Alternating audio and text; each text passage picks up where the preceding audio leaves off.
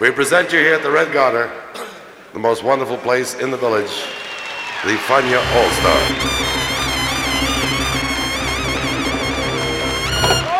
La hora faniática.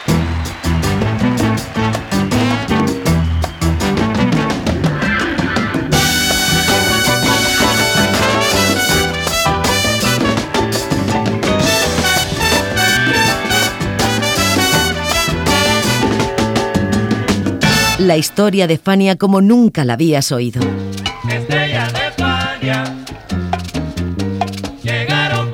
La sorprendente historia de Fania Records.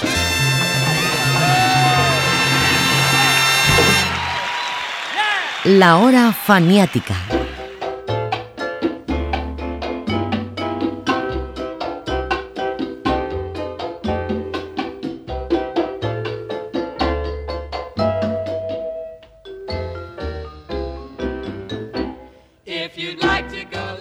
Llamaba Efraín Rivera Castillo y le decían Mon. Era el rey del trabalenguas cantado y uno de los principales representantes del canto de bomba y plena, tradiciones puertorriqueñas en las que creía firmemente.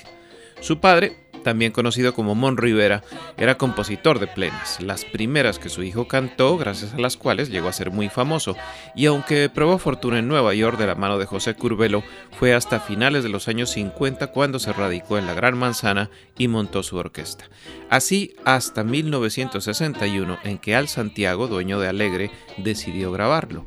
Fue un disco que con el paso de los años alcanzó la dimensión de mito, porque por primera vez se utilizaban tres trombones, sello identificador de la salsa que una década después se convertiría en boom. Esta es la historia de ese disco titulado Que gente averigua en la hora faniática. Bienvenidos.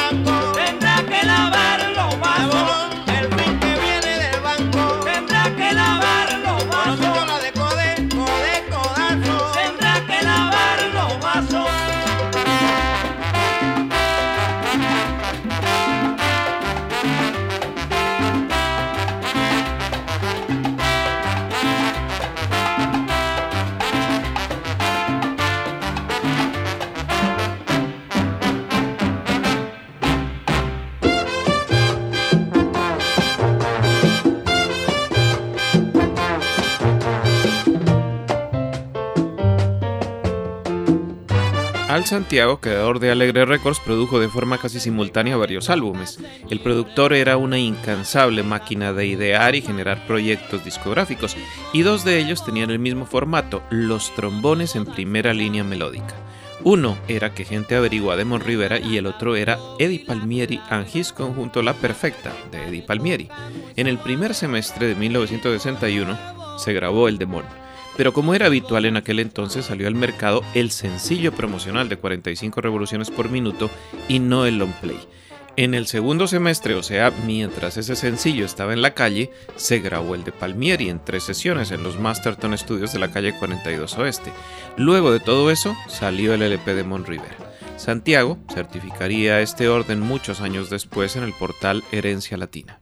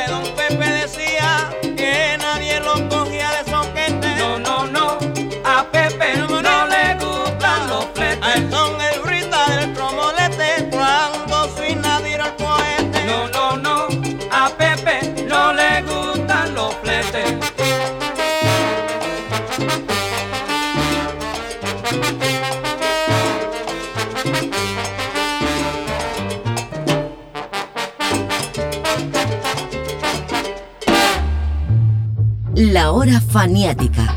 La historia de Fania como nunca la habías oído. Como se trataba de dos proyectos similares, la mayoría de los músicos fueron los mismos en ambos, y como La Perfecta ya era un conjunto hecho y derecho, fue la base de Palmieri, obvio, y del álbum de River. En lo que varió realmente fue en los trombones. La Perfecta tenía a Barry Rogers y Joao Donato. Mon Rivera no tenía a nadie. Por eso Santiago pidió ayuda a Barry Rogers y este fichó a Mañolín Paso, quien vivía en el Bronx y tocaba bajo con la orquesta de Machito, y a Mark Weinstein, quien vivía en Brooklyn y tocaba con el grupo Arbito Latin Rhythms de Harvey Aberney. Lo que siguió después de grabar para cada uno de estos músicos fue diferente en cada caso. Rogers se quedó con Palmieri, Donato se fue a vivir a Brasil, Paso se quedó con Rivera y Weinstein reemplazó a Donato en el conjunto de Palmieri. Thank you.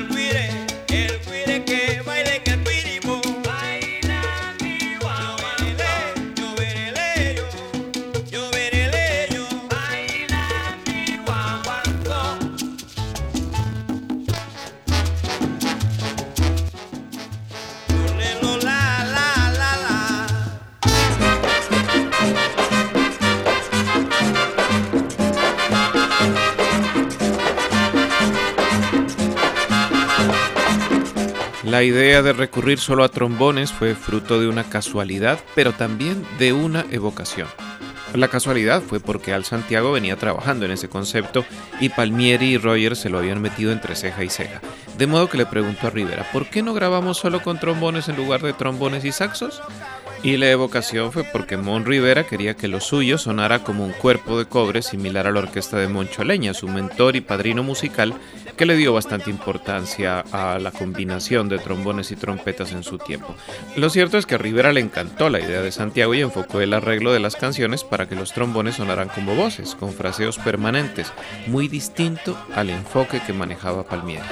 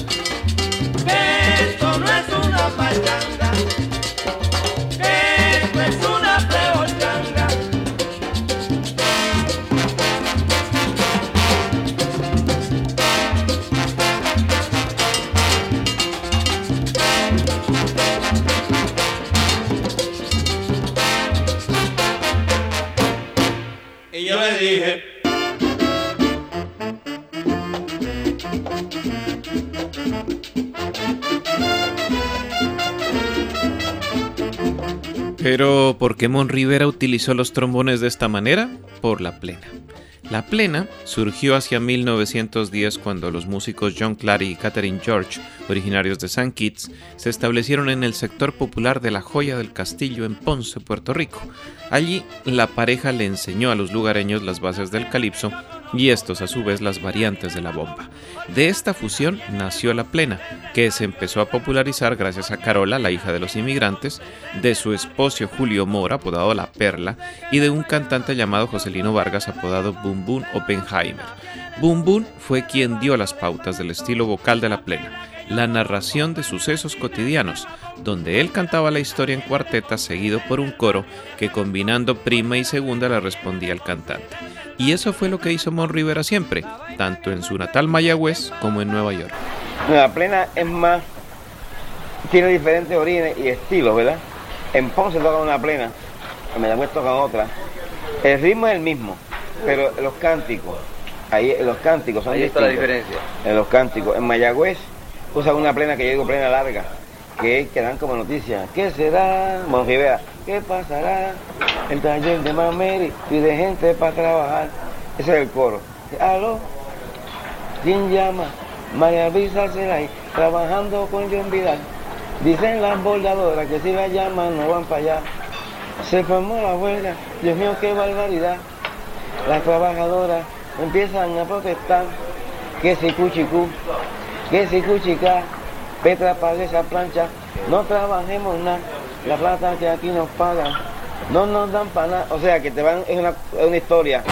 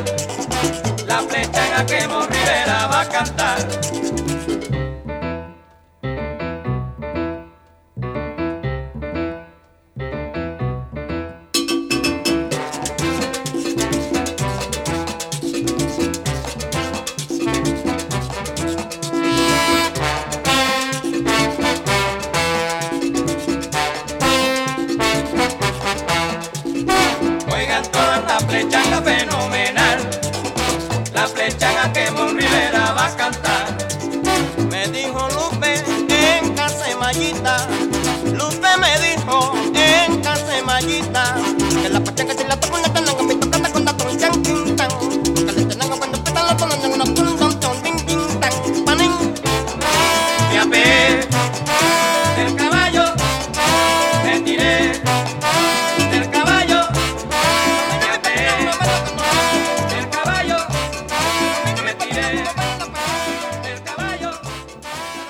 La Hora Faniática. ¡Que viva la música! Latin Music Power. ¡Yeah!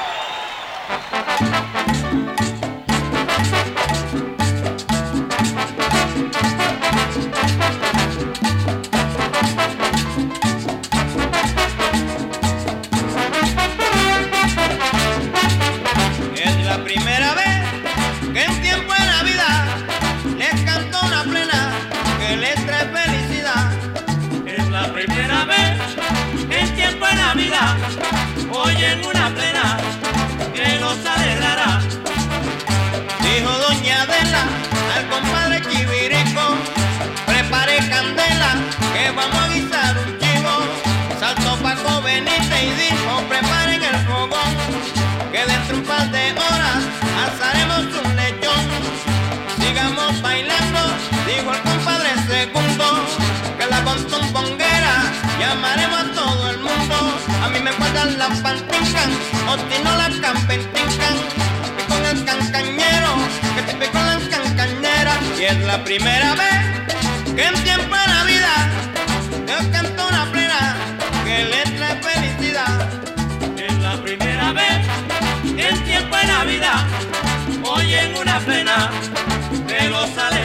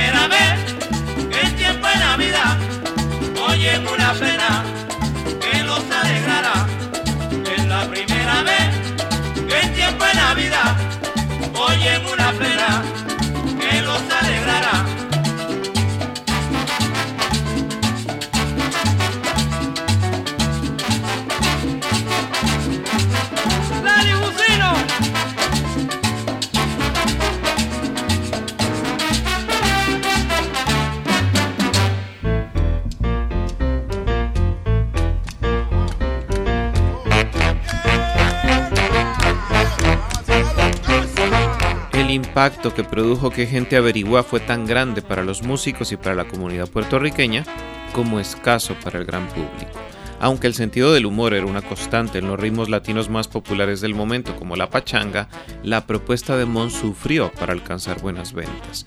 Solo un número pasó la prueba y se inscribió en el gusto popular, quizá porque era el menos plenero del álbum y el más cercano a un mambo jazz instrumental que otros artistas podían versionar.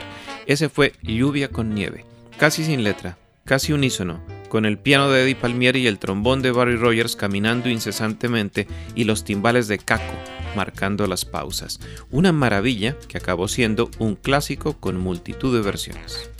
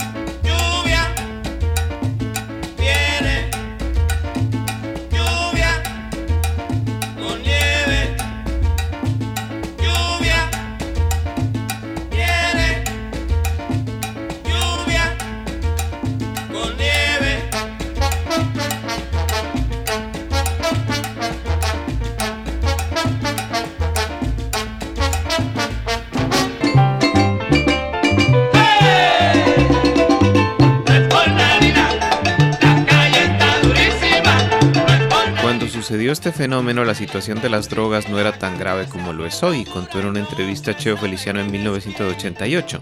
En aquel tiempo, época del apogeo del sexteto de Yokubo y de Mor Rivera, nadie sabía y cualquier persona traía esto como algo nuevo y decía esto es chévere, qué nota, vamos a probar para que tú veas.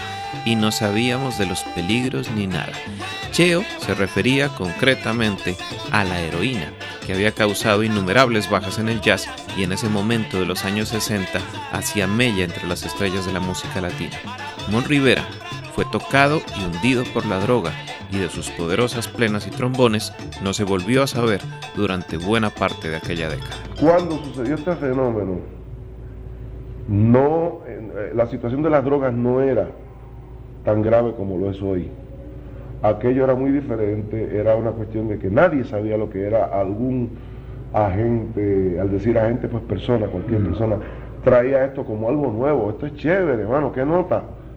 Tú sabes, vamos a, probar para que tú veas. Y, no sabíamos de los peligros ni nada, porque por eso digo yo, si yo hubiera tenido en aquel tiempo a un Cheo Feliciano o una persona que hubiera pasado por estas experiencias, que me hubiera dicho, no, cuidado, pues quizá no hubiera sucedido. Pero nadie sabía de esto, porque lo más que se conocía en aquella época era la, la marihuana. Se fumaba, pero la marihuana pues nunca se le dio mucha importancia. Ahora, cuando mi problema mayor, como el de tantos, cientos o miles de personas, fue el de la heroína, que es la madre de las drogas.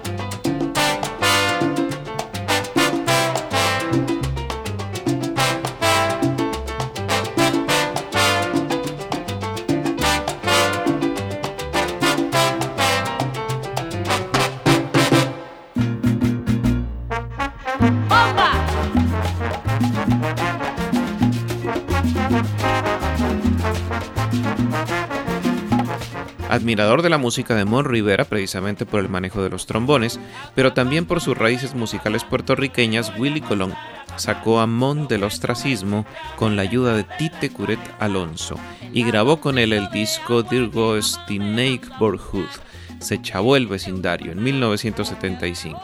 Fue entonces que la gente habló en Nueva York de Mon Rivera, mucho más que cuando había grabado para Alegre y hasta tal punto ese público se contagió de su espíritu y se condolió con su drama que Jerry Masucci pidió que se reeditara su obra.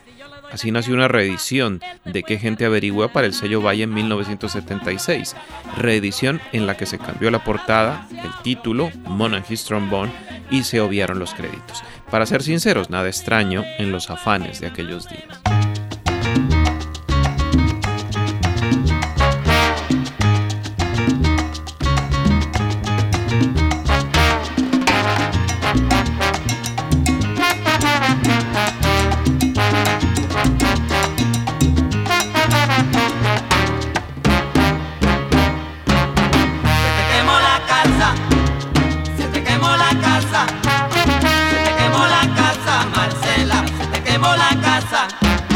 Dice la vecina que estaba mirando cuando los bomberos el fuego apagaron.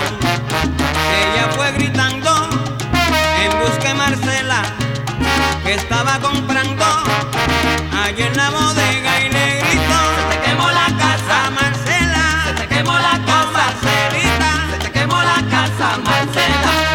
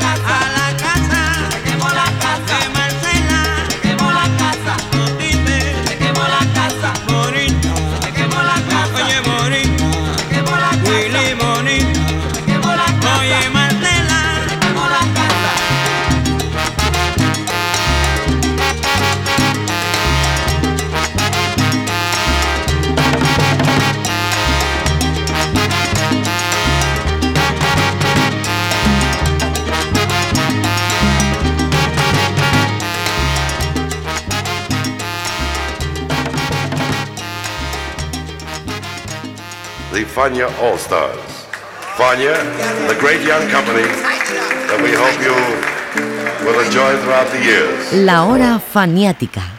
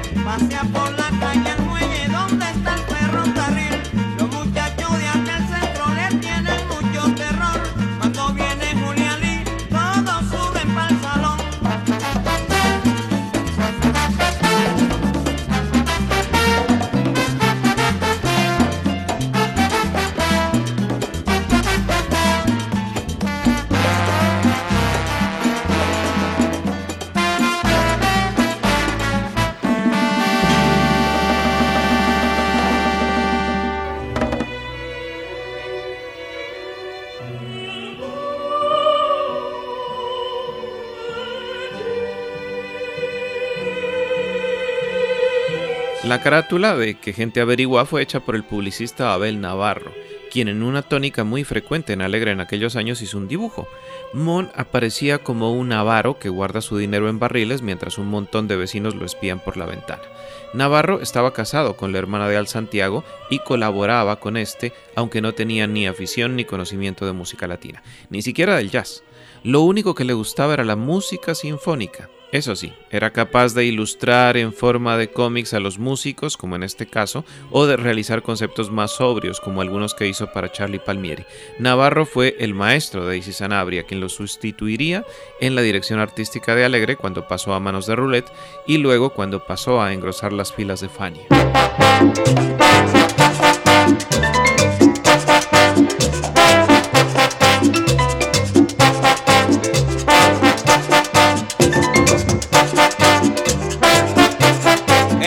Averigua, que gente averigua, que gente averigua cámara y nunca me han dado nada. Que gente averigua, que gente averigua, que gente averigua cámara y nunca me han dado nada. Si yo me pongo un pantalón, una camisa con remiendo, se ponen a decir que lo que pasa es que yo tengo casi todo mi dinero metido en un barril. Si yo me pongo un pantalón, una camisa con remiendo, te ponen a decir que lo que pasa es que yo tengo casi todo mi dinero metido en Que gente averigua, que gente averigua, que gente averigua cámara y nunca me han dado nada.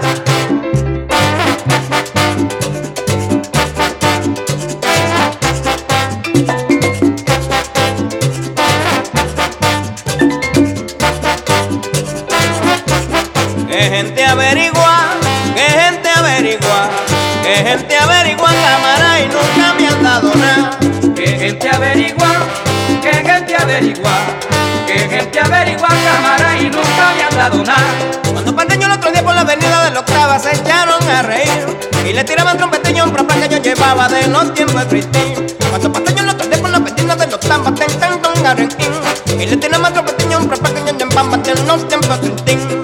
Que gente averigua, que gente averigua,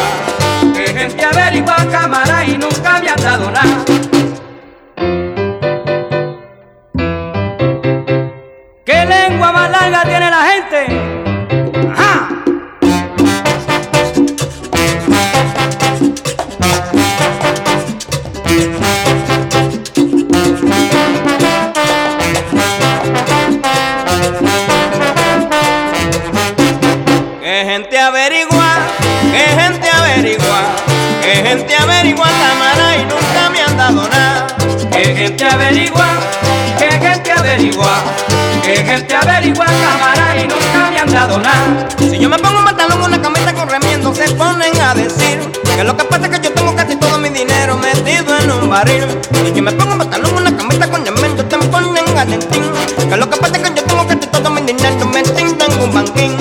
Que gente averigua, que gente averigua, que gente averigua cámara y nunca me han dado nada.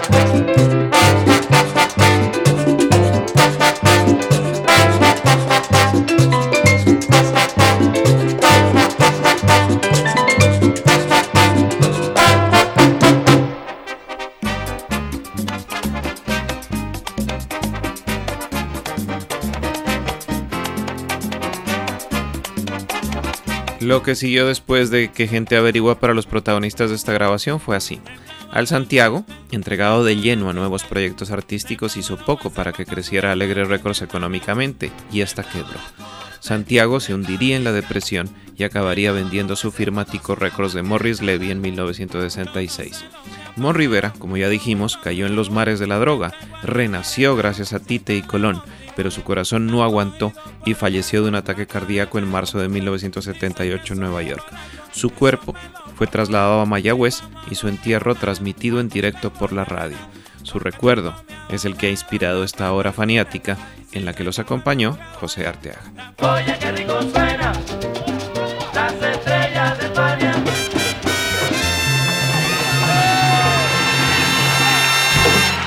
La hora faniática.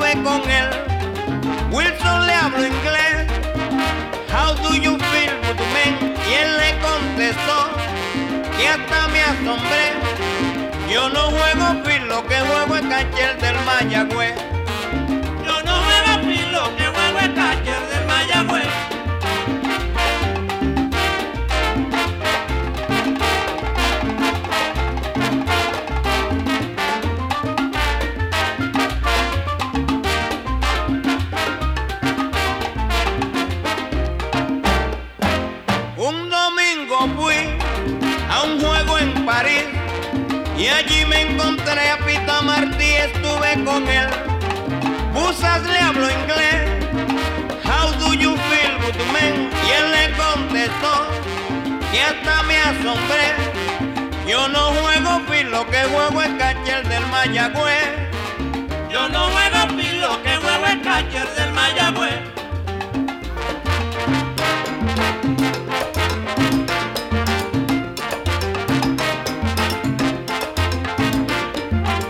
Hello, Pete. How do you feel, man? Bueno, la verdad es que, que juega fila mi hermano, ¿eh? Es lo que quiere decir es que, ¿cómo tú te sientes, salud? Ah, bueno, si yo sé que eso es lo que me está hablando, yo lo hubiese contestado bien. Hello, Pite. We sign a great to pay.